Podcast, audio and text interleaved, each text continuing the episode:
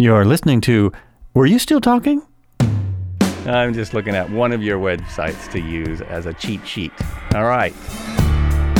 Hey, thanks for listening once again. This is Joel Albrecht, and this is Were You Still Talking? Today on the show, I have John Pabon. He is an author, consultant, and speaker helping businesses and individuals make sense of sustainability. This is a project that I'm very passionate about. And uh, so, this is a very important guest to me. He has worked with dozens of companies, both consulting and working in them. Uh, he spent two decades in the business of, he has spent two decades in the business of saving our earth. After leaving his role in the United Nations, he traveled the world studying the impacts of sustainability firsthand in factories, on fields, and in Fortune 500s. He shares, shares his message through books, the consulting business, and keynote speaking to audiences around the world. He is the author of two books. The first one, and I do love this title Sustainability for the Rest of Us Your No Bullshit Five Point Plan for Saving the Planet. It's been described as a foundational read for practical sustainability in the 21st century and one of the best sustainability resources available to date. That's pretty big. That's huge. He's also excited to be uh, helping consumers make smarter choices, that would be me, and decisions through his recently published second book, The Great Greenwashing How Brands, Governments, and Influencers Are Lying to You. How can you say an influencer lies to you? And also, this is something, I mean, I've known about this for a long time. So I'm really, I'm always looking at the whole. I love the. I guess you've coined a phrase now, greenwashing. But I've always looked at certain organizations and stuff and, and thought, what? Come on. So welcome to the show. Welcome to the show. Thanks so much for having me. Uh, I can't take credit for the word greenwashing. Someone came up with that well before I did, but uh, hopefully, with the book, more people will learn about what it is. right, right. I think more people may, maybe need to have their eyes opened a little bit about what that is because it's it's obvious to some of us, but maybe not to all of us. So, I mean, I do. I like to start with a, a small question, and then you know we can just have a conversation. But um, my big, my biggest question and sort of concern it, it grew bigger while I was stewing during COVID with nothing else to do. Um, do we have a chance? I know that's a hard one, but you know, question. Yeah, yeah, it's a little, just a little thing to get us it's like, up. We we do have a chance, and and I think I'll preface all this by saying I'm not an activist. I'm not a greenie.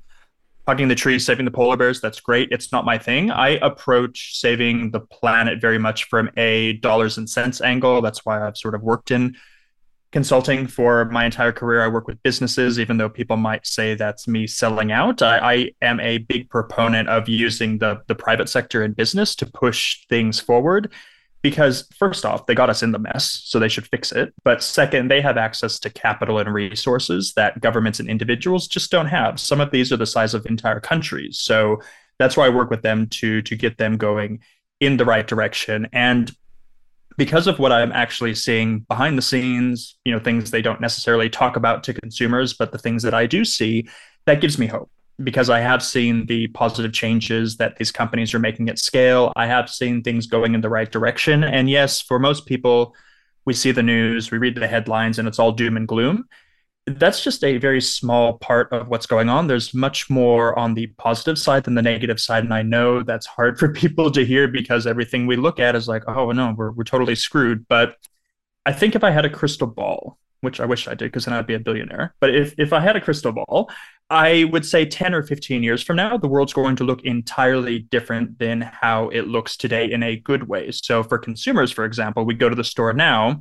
we have to do research we have to pay more if we want to make the right choice. But the way capitalism is taking care of sort of these old dinosaurs that aren't playing ball they're not going to be around much longer honestly. So 10 15 years from now we'll go to the store and all decisions we make are going to be the right decisions.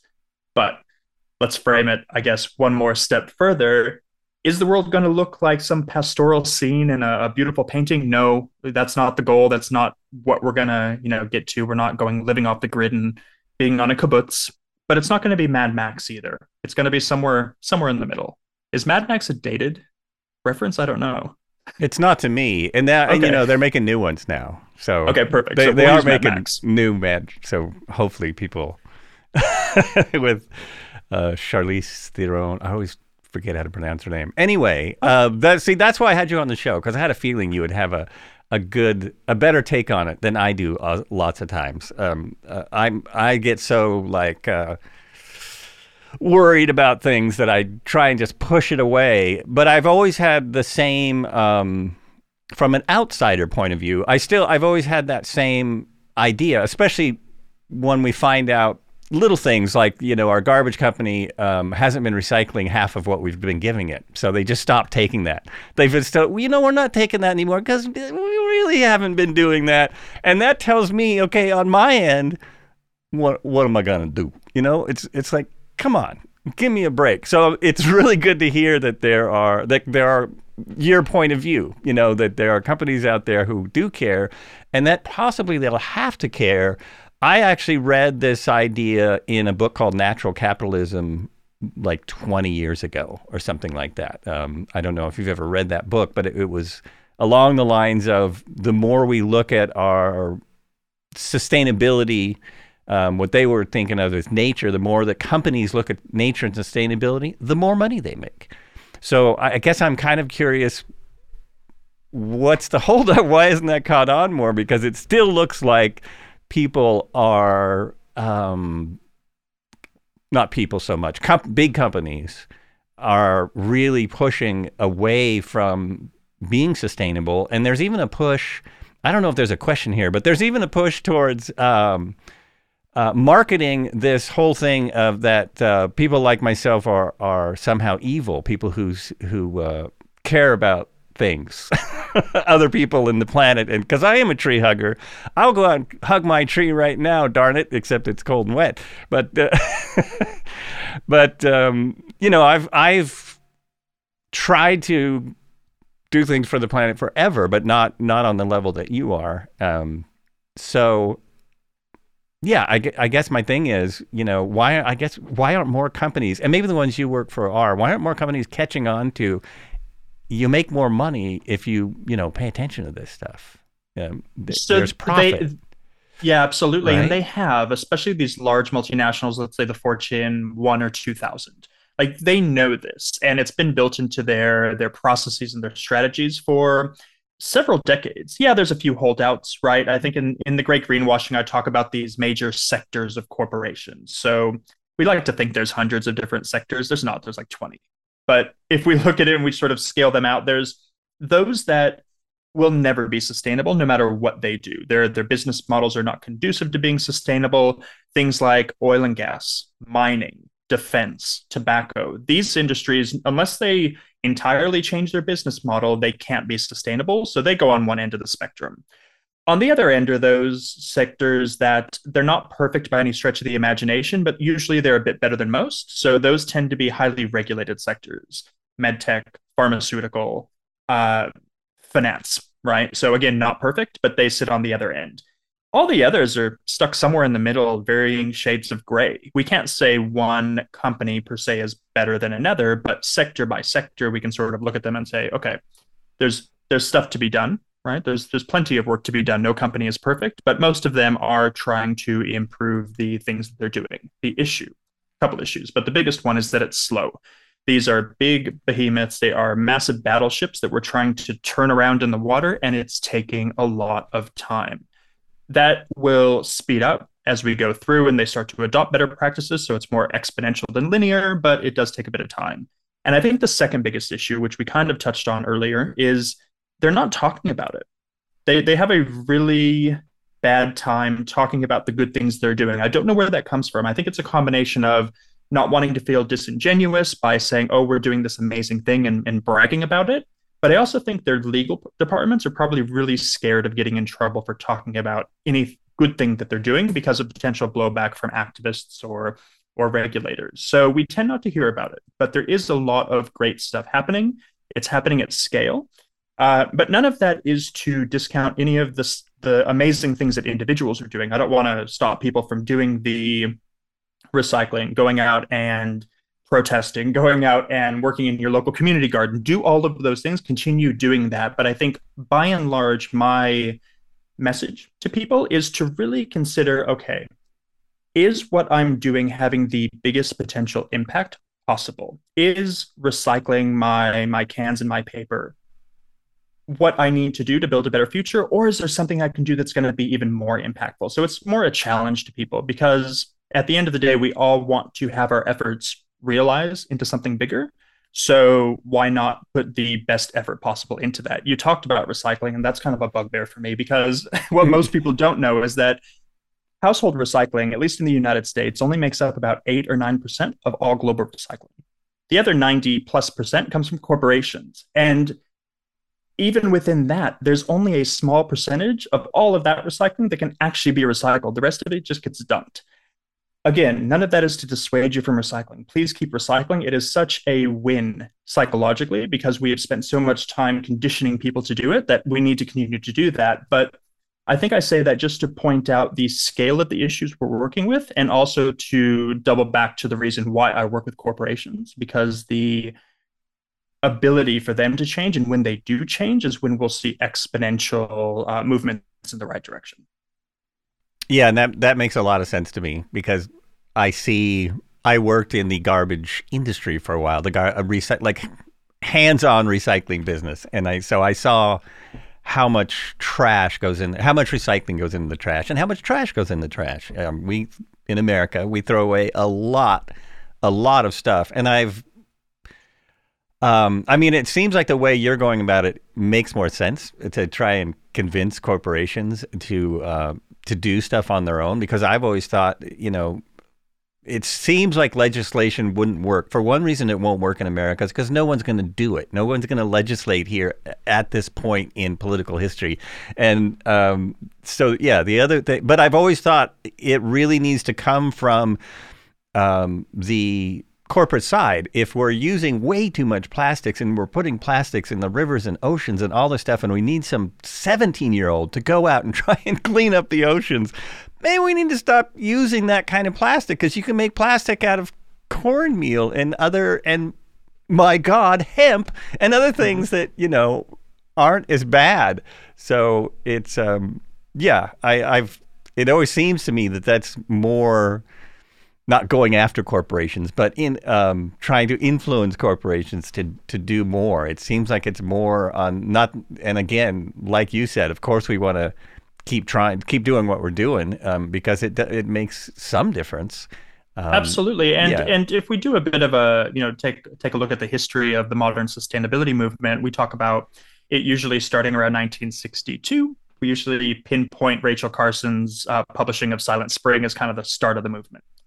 Mm-hmm. And it was very different right. back then. It was not nearly to the scale of the issues we're facing today. And so, because of that, the the activist community played a, a vital role as the vanguard of really raising awareness and letting people know, hey, we have an issue here we need to address. And they did an amazing job. They've spent decades doing that to the point that even in, and this is a fun fact that most people don't know, the first Earth Day in 1972, if you can wrap your head around this, was founded by a group of US senators so politicians actually founded Earth Day, not not activists, which is just mind blowing. So that shows the impact that activists had on the political. exactly, especially today. Nuts. Yeah. Yeah. So, so that's the impact that the activists had on on the political sphere. Corporations weren't really a player just yet, because then in the 1980s we have this conglomerization of basically everything around the world. Politicians took a big step back, saying, "Hey, not our problem." Corporations got as greedy as as they they ever have been, and activists continue to try to fight the good fight. So that's when things started to get really out of hand and, and the scale got too big, which leads us to today, which is a time where a awareness is there. I think at this stage of the game, if somebody says they don't know there's something going on, they're they're not paying attention to anything going on, or they're purposely getting in the way. So awareness is raising awareness is no longer the thing we need to be doing. It's important, keep it going, but it's not the be all and end all. Now we need to be showing people how to convert that awareness into action. What do I do? I know there's something going on. What am I supposed to do about all this stuff going on? So activists and the raising awareness is again important, but not as important as it may have been in the past. Now the importance is that that conversion. You touched on government. Governments around the world, with the exception of maybe just a small handful, have washed their hands of doing anything. Uh, that's because the political system in most countries is looking at a two or a four or a six year cycle. Whereas with sustainability and building a better future, we're looking at you know 100 years, 150 years. So it's not on their radar. Uh, the latest statistics show that there are exactly zero countries on track to meet their Paris climate targets, which come up in less than a year. So that just goes to show that the, the governments aren't doing what they're supposed to. Although we would love regulation to be in place, it's just not realistic right now for it to happen at scale. So again, we're back at corporations, the ones that got us in the problem, and the ones that have the ability to get us out of the problem. A uh, bit of a history lesson, but I do love to throw in that that Earth Day factoid for people. It was actually John Kerry, funny enough, that founded Earth Day. So oh, wow, uh, that's great. Yeah, it's it's it's followed him throughout his entire career. This uh, trying to save the planet, and he's done a good job. So I hope he enjoys right. his, his, retirement. Yeah, yeah. there there are people out there who who were trying and are trying. Uh, I mean, because a lot of senators retire, keep doing the same thing. You know, they keep uh, working on the same problems. Um, so what is? Uh, whew, it's just so it still seems so overwhelming to me because you talk about a hundred years in the future, and sometimes I like. I hope we have a hundred years. I mean, honestly, um, when I see certain things, not not only the lack of people care, some people caring, um, but the the new the threat that we haven't had in it seems like decades of uh, of a nuclear showdown again. I mean this this hasn't happened since I was in my early 20s, and suddenly we're back at this precipice. It has nothing to do with sustainability, but I just, um, you know, to me, sustainability is just as big of a problem. Uh, if we don't, it, you know, if like you can argue about uh, who's going to be at the Super Bowl, and you can worry about, uh, you know, what car company is going to sell the most cars, and you can worry about um, all um, whether or not we have birth control. It, it's not that th- that is an important issue, but to me, if you don't have a sustainable planet, then why will that that won't matter, right? That those issues will are it doesn't matter. And That's absolutely yeah, right. And I yeah. every, everything that I'm talking about about us making it to the future, uh, all of that's predicated on us not blowing ourselves up. So let's just be very clear. Well, yeah, you know, I guess so. Yeah, we we can't really make it far if we you know decide to use the nukes finally. So no, no, I'm not I'm not putting that into the into my thinking process and the trajectory, but uh, framing wise, I think it's also important to remember that when we talk about sustainability, um, you ask five people to define it, you're going to get 100 different definitions. But for me, sustainability is, and it's become a catch all term for anything that builds a better future for the planet or for people. So those two fit in quite well together. So it is the green environmental side of things, which gets the lion's share of the, the PR. But it's also anything that helps to raise the livelihoods of individuals, to increase literacy, to increase uh, you know lifespans, to give people decent work all of these sort of things also fit squarely into sustainability balancing them out. So balancing out the environmental plus all the social issues that you you just touched on is not easy. We have a, a term in sustainability which is just now starting to get out into public conversation called a just transition. And to your earlier point of why isn't this happening faster a just transition starts to explain why. If we think about an industry a highly polluting one like oil and gas we want it gone. We know it, uh, you know, it's it's bad for the environment, but in our current society, it serves a purpose. We can't get rid of oil and gas because then we'll go back to the dark ages, which I'm not a proponent of. I don't want us living off the grid literally, we, up. Then no one will have electricity for days. That's exactly right. yeah. So I know that's the, not good. The, at all. Yes, you do. so in the in the interim, how do we phase out things like fossil fuels and transition to the use of things that don't require those those nasty polluting companies to continue to operate that's on an environmental side on the social side there are also massive implications you can't just shut the doors of a company because what do you do with the tens of thousands of workers that will now be out of a job people that that's their expertise. They know nothing else. So then they can't feed their families because they have no income. So balancing that out is this idea of a just, meaning just equitable, transition, transition to something better. That's really slowing things down because we don't have the answers for that. And that can't be done quickly. It's it's a very slow, time-bound process. And I know people are going to say, but we don't have time. And I agree, we don't have time. But what we need to do, in my position on everything, is that we need to continue to move the needle in the right direction. We can't stop and say, oh, we can't do it because we can't just flip a switch and make it happen. That's not the right mindset. We need to continue to look at those things that are positive, the things that are going in the right direction, and continue to strive for better. And a great example is the movement towards electric vehicles. Now, when I was growing up, you know, they talked about, I grew up in Southern California we're going to have all electric vehicles by 1987. Obviously, that didn't happen. And it people continued to kick the can down the road until finally, as much as I don't like the guy, Tesla came around and, and created a need for EVs, or at least the market for them. So that started the ball rolling. And now today, every major car company around the world has some sort of electric vehicle. I think Toyota was the last holdout. Last year, they finally launched one.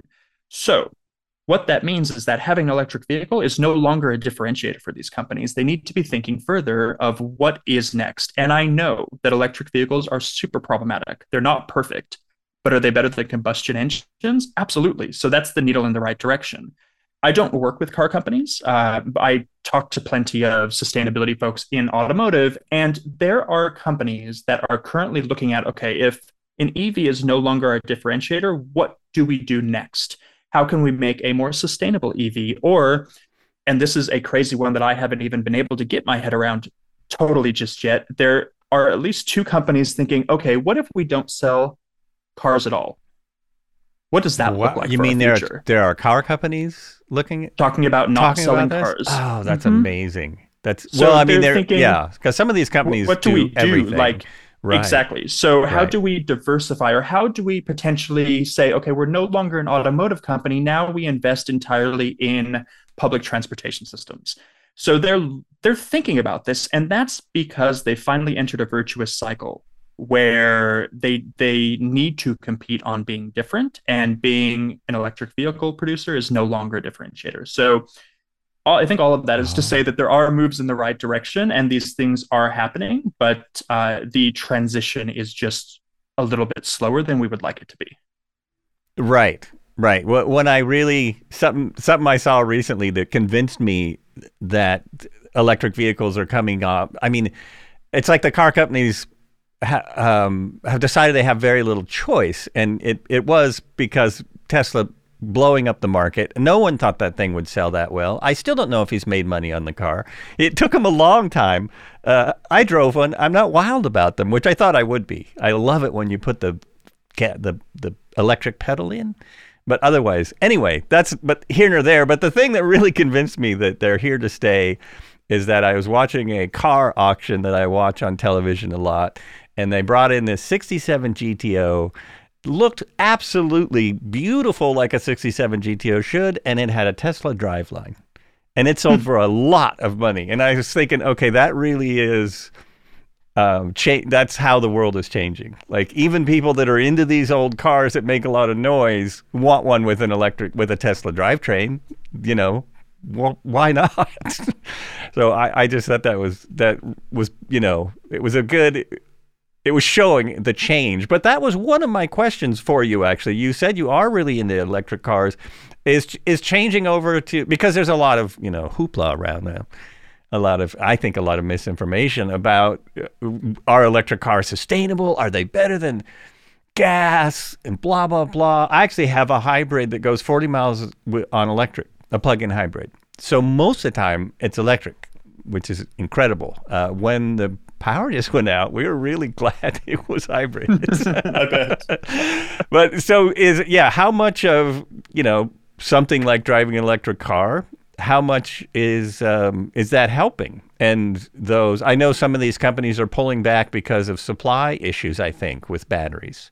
Um, so you know how much it does that make a difference? Is that one of yeah yeah, and the question we need to be asking is when we look at this, for example, electric vehicles, is not is an electric vehicle a sustainable, earth friendly choice? Because if we just ask that question, the answer is no, it's not. Mm-hmm. The right question to ask is Is it better than what we had previously? And the answer to that is absolutely it is. So, in that sense, we need to frame it the right way. And I, think, as you mentioned, I, I wouldn't say it's misinformation that's getting out there. I think it's just framing things in a, a very uh, incorrect way. So, looking at again moving the needle forward, electric vehicles are the right way. But that doesn't mean we just sit on our laurels and say, okay, good enough, because that's not the case. We need to, and as, as I just said, companies are looking at what's next and how to make it even better so that maybe one day we do create a fully sustainable electric vehicle. I don't know what that looks like. I don't know if that's even possible, but at least the challenge is there for these companies to not just put their hands up and say, we're done. Right. Right. And there was Which is uh, not up to at the end of the day, it's not up to the consumers to be driving this change per se. It's mm-hmm. it's really in the hands of these corporations. Consumers don't do the R&D for these things. They might be able to speak with their wallets and that is a great indicator for companies of what they should be doing. That's one of the few silver linings of capitalism is that companies respond to what the market wants. So if people are spending their money in the right in the the quote unquote right way, then companies will and have responded in turn in the right way to build a better EV in that case, or to implement better and more sustainable strategies into their business models, or to look at ways to diversify and push forward a just transition. Right, right. That's yeah, that all makes sense. Um, we have capitalism. That's what we have to deal with. It's not going anywhere. You know, I'm sure there's some brilliant economists thinking of, you know, what's next, but until we get there, this is the reality we operate within. And I know people don't like to hear that, but it's what we're given. So, you know, operate within reality because the more you try to push against that reality, uh, the more you're really going to not want to get out of bed in the morning. Yeah, that that makes a lot of sense to me. And you probably should get out of bed in the morning. It's it's healthier yes. than, than not. It's good for you. it's, it's, good, good for, for you. I uh but I've felt that a lot of times like this capitalism it's not working. And uh, as huh. certain things in America are changing, and we're going back to the 50s, it, it shows me this more and more. It's like a lot of this I see is, well, it's because of capitalism. You know, we don't, our democracy is based on money now. It's not based on a democracy, and, and everything is. Um, on the other side of that, uh, you know, when billionaires show people that they should sell electric cars, then everyone goes, "Oh, we should sell electric cars." So, yeah, it, it's interesting. It can it can work both ways. Um, so let's get into a little bit nitty gritty. What what is the biggest thing? Uh, this is one of those, you know, Today Show questions. What is the biggest thing that uh, corporations could do to to push forward sustainability to to help sus- with sustainability? The there's there's two big answers. I think the first we touched on, which is to talk more about the things that they're doing in a genuine way that doesn't greenwash. It's not lying. It's just saying, hey, you know, we've done X, Y, and Z. Yeah, we're not perfect. We're working on this stuff, but we're doing this. And the reason I say that's important is because the more companies do that, the more other companies will notice that and start to do the same. And you start to get the ball rolling where companies that haven't even thought of being good, and there's plenty of those, start saying, hey, there's something to that. We're going to change too. But if all the cards are kept close to the chest and nobody talks about this, then you know it's left up to consultants like myself and McKinsey to be telling people to talk about it. So we don't want that. We need we need a little bit of help. So that's that's point number one of what corporations can do. The second, and this is something that grew out of the 1980s, which is the bane of my existence when it comes to helping companies be more sustainable and convince them to be more sustainable. And we, we alluded to this as well.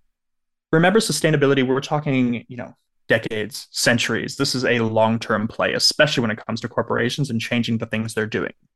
But executives and board members, they're measured quarter by quarter. So every three months, they need to deliver on something and have a KPI that's met that's impossible with sustainability. We can't do that. So the conversations I have, especially at the board level or at the executive level, is trying to find a way to, within a corporation, marry those two trains of thought. Marry the short term, I need my KPIs or I'm going to get fired or miss my bonus, along with okay i need to think longer term about the sustainability of my business vis-a-vis these i can't believe i just said vis-a-vis sorry. The sustainability of i can't believe i said that out loud. The, the sustainability of my my business but also the sustainability of the planet. So balancing those two things out a company that and companies have been able to do that and they're the ones that are much further along and much more evolved when it comes to being sustainable businesses those that have struggles doing that are the ones that tend to be a little bit more like uh, the dinosaurs. So let me back up a minute here for those in the back because I, I realized I, I, skipped right over something. What is greenwashing? Let's start there. What let's is, do it. Let's talk about greenwashing and what that is. So, greenwashing, put simply, is when a corporation, we'll get into more detail in a sec, but mm-hmm. let's say corporations for now, when they wrap themselves in the language of sustainability, of being good for the planet, being good for people, but the reality might not be so altruistic. So they might do something like they love to use green packaging. And this is what we call in the marketing world the use of semiotics. Semiotics is the science of using symbolism to denote meaning. So if you see a package that's green, you assume, oh, must be sustainable because it's green. Or oh that has a you know cute picture of of flowers on it. That must be good. So that is the use of, of scientific neurological marketing tactics to try to convince you of something that may or may not be true. Maybe it is true. Maybe it's a good company. But uh, you probably need to do a bit of research to to be sure. So that's one way. The next is they often like to misdirect you. So they will load you up with jargon statistics. They will make you look in one direction but not the other. Look at this cute picture of kids on the front of our sustainability report, but please don't look at the child labor we have in Bangladesh. Don't do that. So they'll they'll misdirect you. And the third way is especially for the really bad dinosaur sort of unsustainable companies, they will fund lobbying groups to influence politicians for their benefit. So these are the different ways that greenwashing in the corporate world manifests. So when you go to the store and you see a package that is talking about we're good for the earth, we have a green package and we love you. Do a bit of research and see if that's actually the case because again, it might be, but 9 times out of 10 there's probably something going on beneath the surface that's greenwashing all told. It doesn't happen all the time. I think it's actually becoming less and less pervasive uh, over at least the last year because consumers are not are not dumb. Like we obviously know that's happening. We may not know what it's called, but we know when we're being lied to. So marketing departments are going one of two ways. They're either stopping the greenwashing, which is great. We want to see that. Or they're investing more money into being even better liars, which we don't want to see, but that's also happening. So that's oh, a bit yeah. of a brief overview of, of what greenwashing is. But as I was doing the research for my latest book, I thought, okay, do corporations, case studies, talk about it, great, be done. I'm peeling back the layers. I'm going, oh gosh, it's governments, they're doing it. Oh my gosh, it's the the the UN's doing it. Oh no, the you know International Olympic Committee and FIFA. Oh my gosh, they're doing it. Then I peeled it back further. Oh my, oh my god, of course the celebrities are doing it too. Of course the influencers are doing it. Obviously, I totally forgot about them. And then at the end of the book, I also say, wait a minute, okay, since I've done all these other segments, why not turn the mirror the other way and look at us? Are we doing it too in our own individual lives and doing a bit of a challenge for people like we talked about a second ago to see if they're not, we're not sort of lying to ourselves and saying we're doing more than we actually are. So, long story short, everybody's greenwashing. So just be careful because we're being lied to, which should not come as a shock to most people. It's marketers it's lie. Not. No, a, a, bigger shock to me. The bigger shock to me was when you said consumers are not dumb. But I'll just I'll let that go. I, I see what's in my grocery store, and I wonder sometimes. But this is how I know that we make that. John is a really nice guy. it's that it's that d- diplomatic background showing itself again. definitely, definitely. Uh, I also was. I mean, you've been doing this for pretty much your whole professional and and student career. What what pushed you this way? Were your were your parents um, the first uh, Earth Day people? were your parents my, at the first Earth Day? I, oh god, they, they probably were actually. I don't yeah. know. I never I've never asked. No, my mom was a total hippie for sure, Southern California uh-huh. hippie. But I don't know if that was my reason for for getting into this. I think I've just always had that sort of do do goody kind of kind of bent. I think everybody from Southern California does. I think we're kind of born with it. It's cultural. But I always knew I wanted to go work at uh, at the United Nations. That was sort of my thing. That's what I went to school for. I, I moved oh, wow. to New York for grad school to to go work there and got a job, which was amazing. But after I stepped out of the organization and went into consulting, I funny story. I took a trip to Shanghai and just for a vacation and just absolutely fell in love with the place. So I decided to uproot myself and move over to China. I needed to figure out a way, though, to take all of that public sector experience, the the do-gooder government sort of stuff, because even in consulting, I was still working with public sector clients how do I do that in a commercial city like Shanghai? And for anybody who hasn't been to Shanghai, Shanghai is capitalism on steroids. You take, you know, New York City, you take Manhattan, you take Wall Street, and you, you know, mainline it some steroids, and you get you get Shanghai. It is the the nuttiest place. So no room for public sector stuff there. And I fell into mm-hmm. sustainability. I think even before it was called sustainability. So working with corporations, I think they called it CSR back then uh, corporate social responsibility, and the rest is kind of history. Mm-hmm. Um, I, that's where I really, you know, fell in love with mixing that public and private sector experience to to make a better future. that, that is that's awesome. Um, so now my question goes to the consumer, the everyday person. You have traveled a lot around the world, and I know jet travel is not known to be. Uh, I don't have a private jet for sustainability. Oh, jet. you don't? Get no. one. Come Just, on. I want to go for a ride. um, but what what is like? What is the? I, I won't say the worst. What is the hardest things on on sustainability that individuals do, and or the biggest changes maybe you could make as an individual to help with sustainability, or or is it even?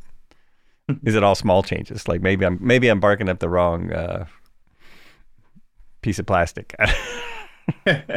um, do you want the real answer or the PC answer? Well, we can't do PC answers every It pisses people off. It just pisses people off, man. Even I, who who understands some of the PC movement, I understand why it exists, but it even pisses me off. and I and I'm a very far left person. like, so the man. the number people aren't going to like this, so I hope they don't take mm-hmm. this out of context. The number one pe- thing that people can do to build a better future or to be more sustainable or better for the planet is have fewer children. And we don't like to talk about that because all of a sudden you hear that and people say eugenics, and that's not, I'm not building the John Pabon eugenics program. That's not what I'm talking about. If you look at it statistically, we are a very resource intensive animal so the fewer there are on the planet, the more likely it is we're going to have a planet to live on. Statistics show that having one fewer child will emit something on the order of 60, I'm going to get the stats wrong, 60 million tons of CO2 out of the atmosphere by having one fewer child, which is exponentially more than, for example, driving an EV, which I think is 0.2 which is nothing compared to all of not having a child would bring. So I'm not saying don't have kids at all. I'm just saying if you can, if you're in a position to do so, think about having one fewer child. Uh, because that will have a massive positive impact on the future of the planet. There's a thing called carrying capacity, which is the Earth can only sustain so much. We're close to 10 billion people. If not, we're already at 10 billion, I think, uh, which continues to grow day by day. And there's only so much we can do when it comes to resources, food, water, Space we got plenty of, that's fine. But those other resources that we need to survive, that's uh, you know the biggest thing we can do. And again, people don't like to talk about that. If you want to do something else that doesn't require, you know, not having fewer children, then I think it really is this one thing. And this is more psychological than anything else. But I always tell people you can do anything, but you cannot do everything. I didn't come up with that. I don't know who did, but that's that's my truism. So pick what it is you want to do when it comes to building a better future. I think a lot of times as altruists, people that care, we want to do everything, right? We want to adopt every dog, feed every homeless person, and go reach the elderly on the weekends. We can't do that because you're going to burn yourself out. So pick that thing that you're most passionate about, that you have a special skill in, or perhaps if you're financially well off, you can contribute to. We need money and stick with that. Be sort of put your blinders on and just focus on that one thing, confident in the knowledge that there are billions of other people around the world picking up in every other way that you can't. But by bringing your best self to whatever your passion point is, you're going to contribute more and you're going to contribute for the long term. Remember, we're talking long term here with sustainability. So, whatever is going to get you out of bed in the morning to to contribute to a better future, focus on that one thing. So those are the the two things. That's the un-PC and the PC answer to your question. That's great. I um, I've had this opinion forever, the un-PC opinion. Uh, I do not. I'm. I don't have kids, but it's not because of sustainability. It just that's just how things worked out. And I know there is a not a movement. There's more and more younger people not having kids and not getting married. And I think part of that is just how society is changing a little bit. But when I say more and more, I think it's a teeny, teeny percentage. So, um, you know, I think people kind of need to hear that. It's uh, also to be okay with not having kids. It seems like there's a huge push and I, I assume this is part of capitalism, but there's a, a lot uh, in America about having more kids. Um, and, you know, part of it is people my age that want their retirement paid for and stuff like that. That's part of it. I know that capitalism is based on more and more people. It's one of the reasons I, I wish there was a quicker answer to change it, or at least even make it as it was thought of originally, which is not what's happening now. But um, yeah, I'm I'm glad you gave both answers. Those, those are both really good answers. And it's hard. I don't know. It's hard for. I don't know why it's so hard for people to hear that. But I think most of it is because of the incredible amount of marketing, um, even your tax dollars, towards having less kids. Of course, more education actually equals less kids. Um, I think that came out of um, I forget the book. It's about math and how things change. But we. Uh, as education goes down, people have more kids because it's one way to get money if you're you're very poor. So as as we lift people up more, you actually naturally would ha- we would have less kids. Uh, but I also like that, you know, pick one thing because, like you say, there are so many people doing another thing. Um, I'm actually hoping that some genius gamer or someone programs AI the opposite way that everyone's worried about. Everyone's worried about AI doing bad things, and it already is. But what if you could program AI to fix things? You know, which you can, I'm sure, um, in a very short amount of time. Uh, I, I, you know, we could have AI programmed so all that false information is, or it, it gives out good information, not false information. It combats things and makes people want to be more sustainable.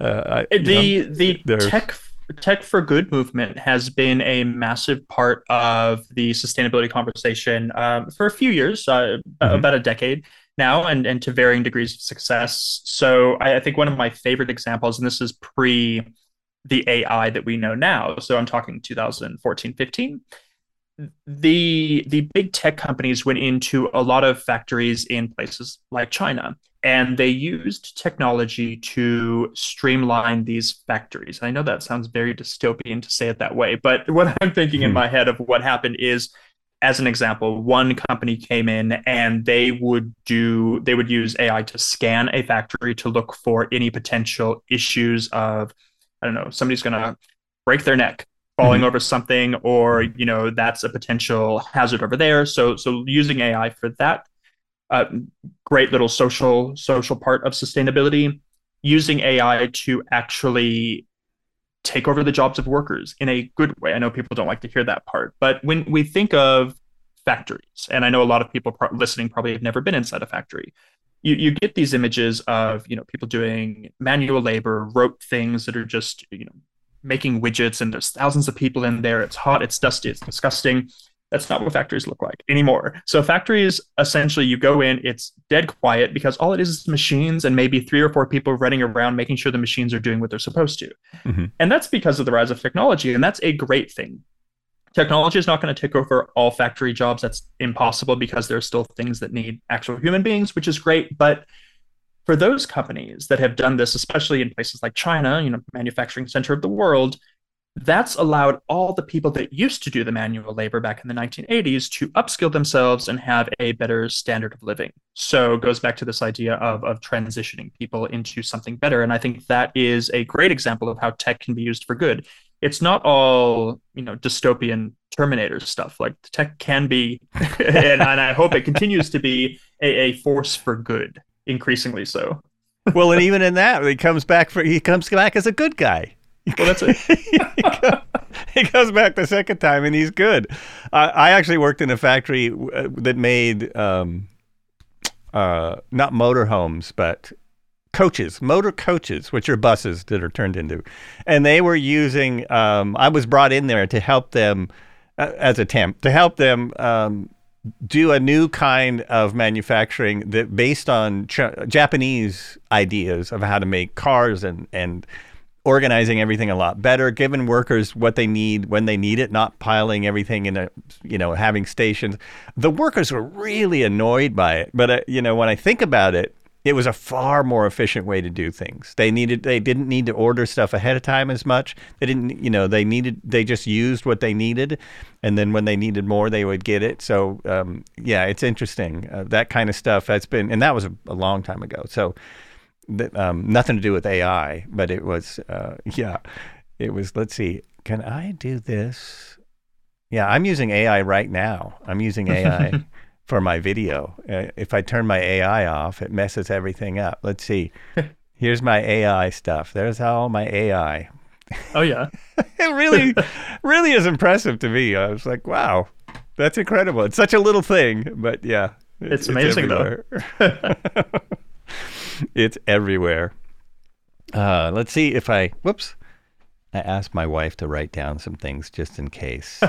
oh, and, and, so is it? Do you feel like you're getting your message out? You you have actually done a lot, just personally. Um, you've been on over 30 podcasts. You've been on um, dozens of um, network television and and you know, different types of media. That's what I'm looking for. You've been on all kinds of media. Um, does it feel like it's getting out there for you? And um, yeah, and follow up question: Do you have your own podcast?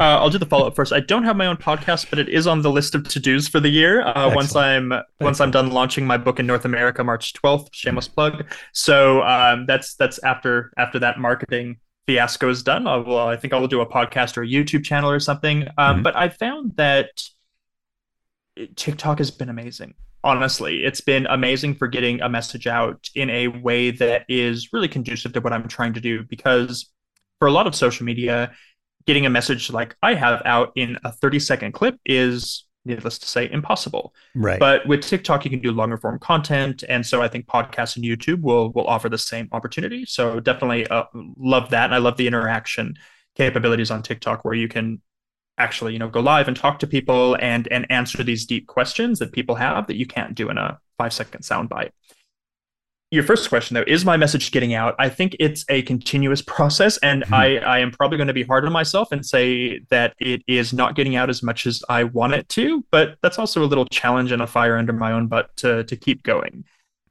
if i look at it you know taking a step back and looking at it objectively i think it's getting out there i hope it's getting out there um, because every little bit does help i think the mm-hmm. the sometimes the issue that i face is in getting the message out there in a way that people can understand because a lot of the message that I'm sharing, I'm very passionate and and I am solid in my position and the things I'm talking about is different than what most people have heard before.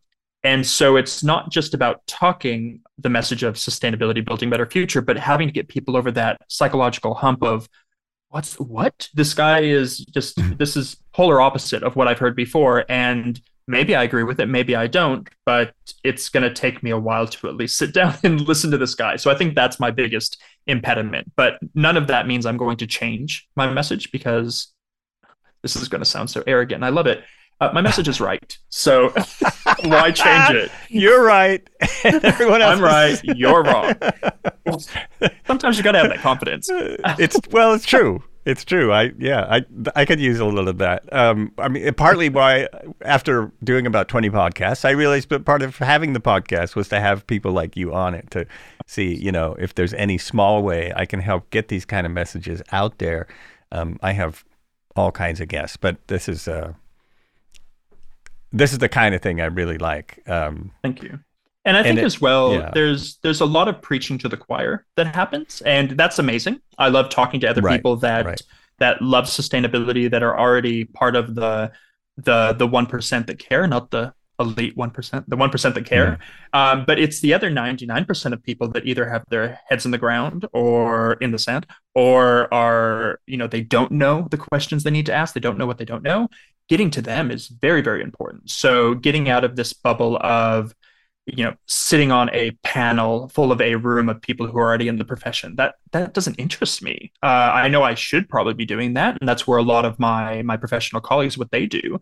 But why why? We already we already know everything. So why talk to somebody who has the same opinion? You want to challenge people to change their opinions in the the work that i do or else we're just going to keep running in circles on this fun little hamster wheel of a timeline that we've managed to find ourselves in and that's a really good point. I mean, uh, I don't have very many political guests, or no, none, because the only ones I would want to have is people I agree with. And what's the point of that? yeah, you know? I mean, there's kind of a point to it, but it, yeah. So it's it's uh it's one of those things. It's a hard it's a hard thing to do.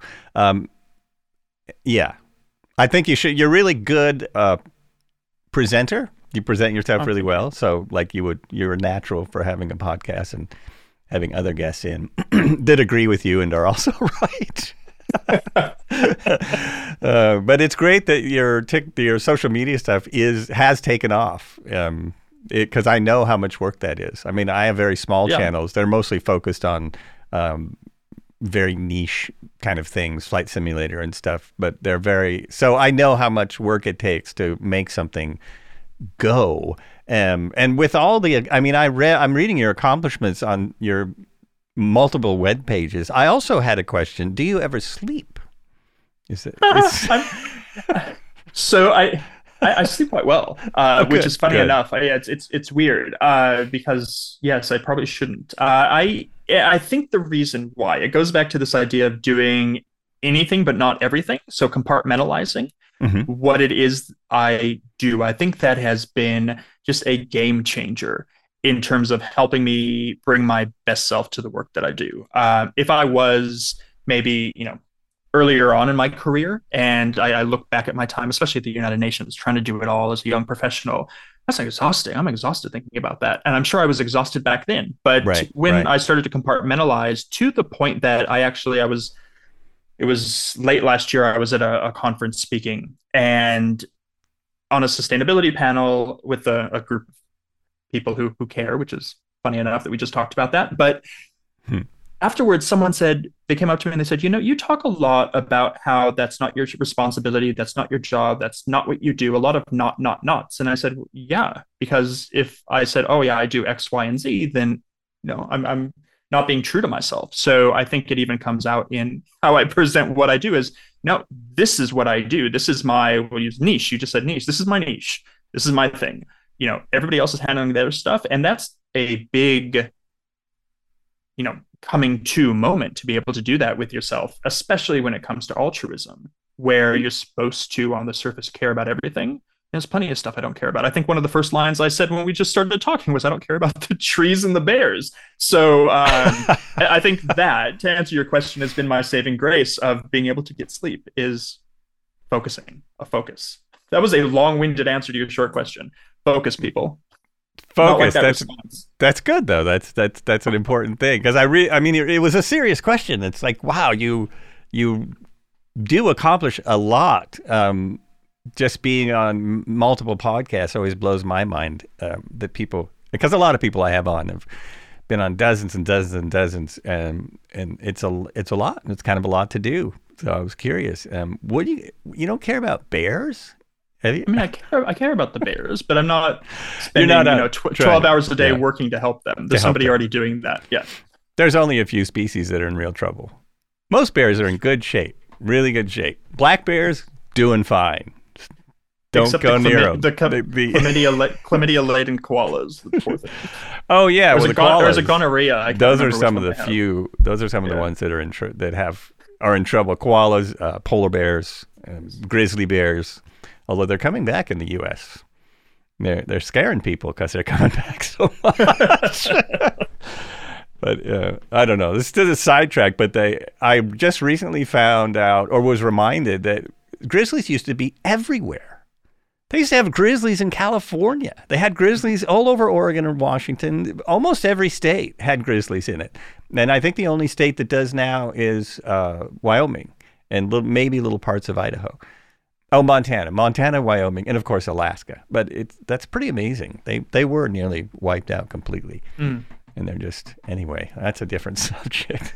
no, I mean, it does it have is, to do with it, sustainability as well. Exactly, it yeah. does. Yeah, I think the yeah. and and this is maybe a bit of a downer, but uh, I know it's winter where you are, but maybe in the summertime when you go on a road trip or whatnot, take take a you know just a look of how many bugs end up on your windshield and compare that to where it might have been 10 15 20 years ago um, i currently live in australia and it's summer here and we love to go on road trips um, there are not as many bugs on the windshield. And the reason I bring that up is it shows the level of species extinction mm-hmm. that's going on. And hopefully, right. even with with bugs, which are a, a, very important part of everything that goes on in the world, we we start to bring them back like we have some of the other bigger bigger mammals that exist.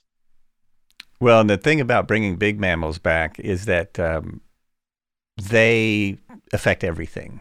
Um, yes. It's like they they brought wolves back to Yellowstone, which really upset a lot of people.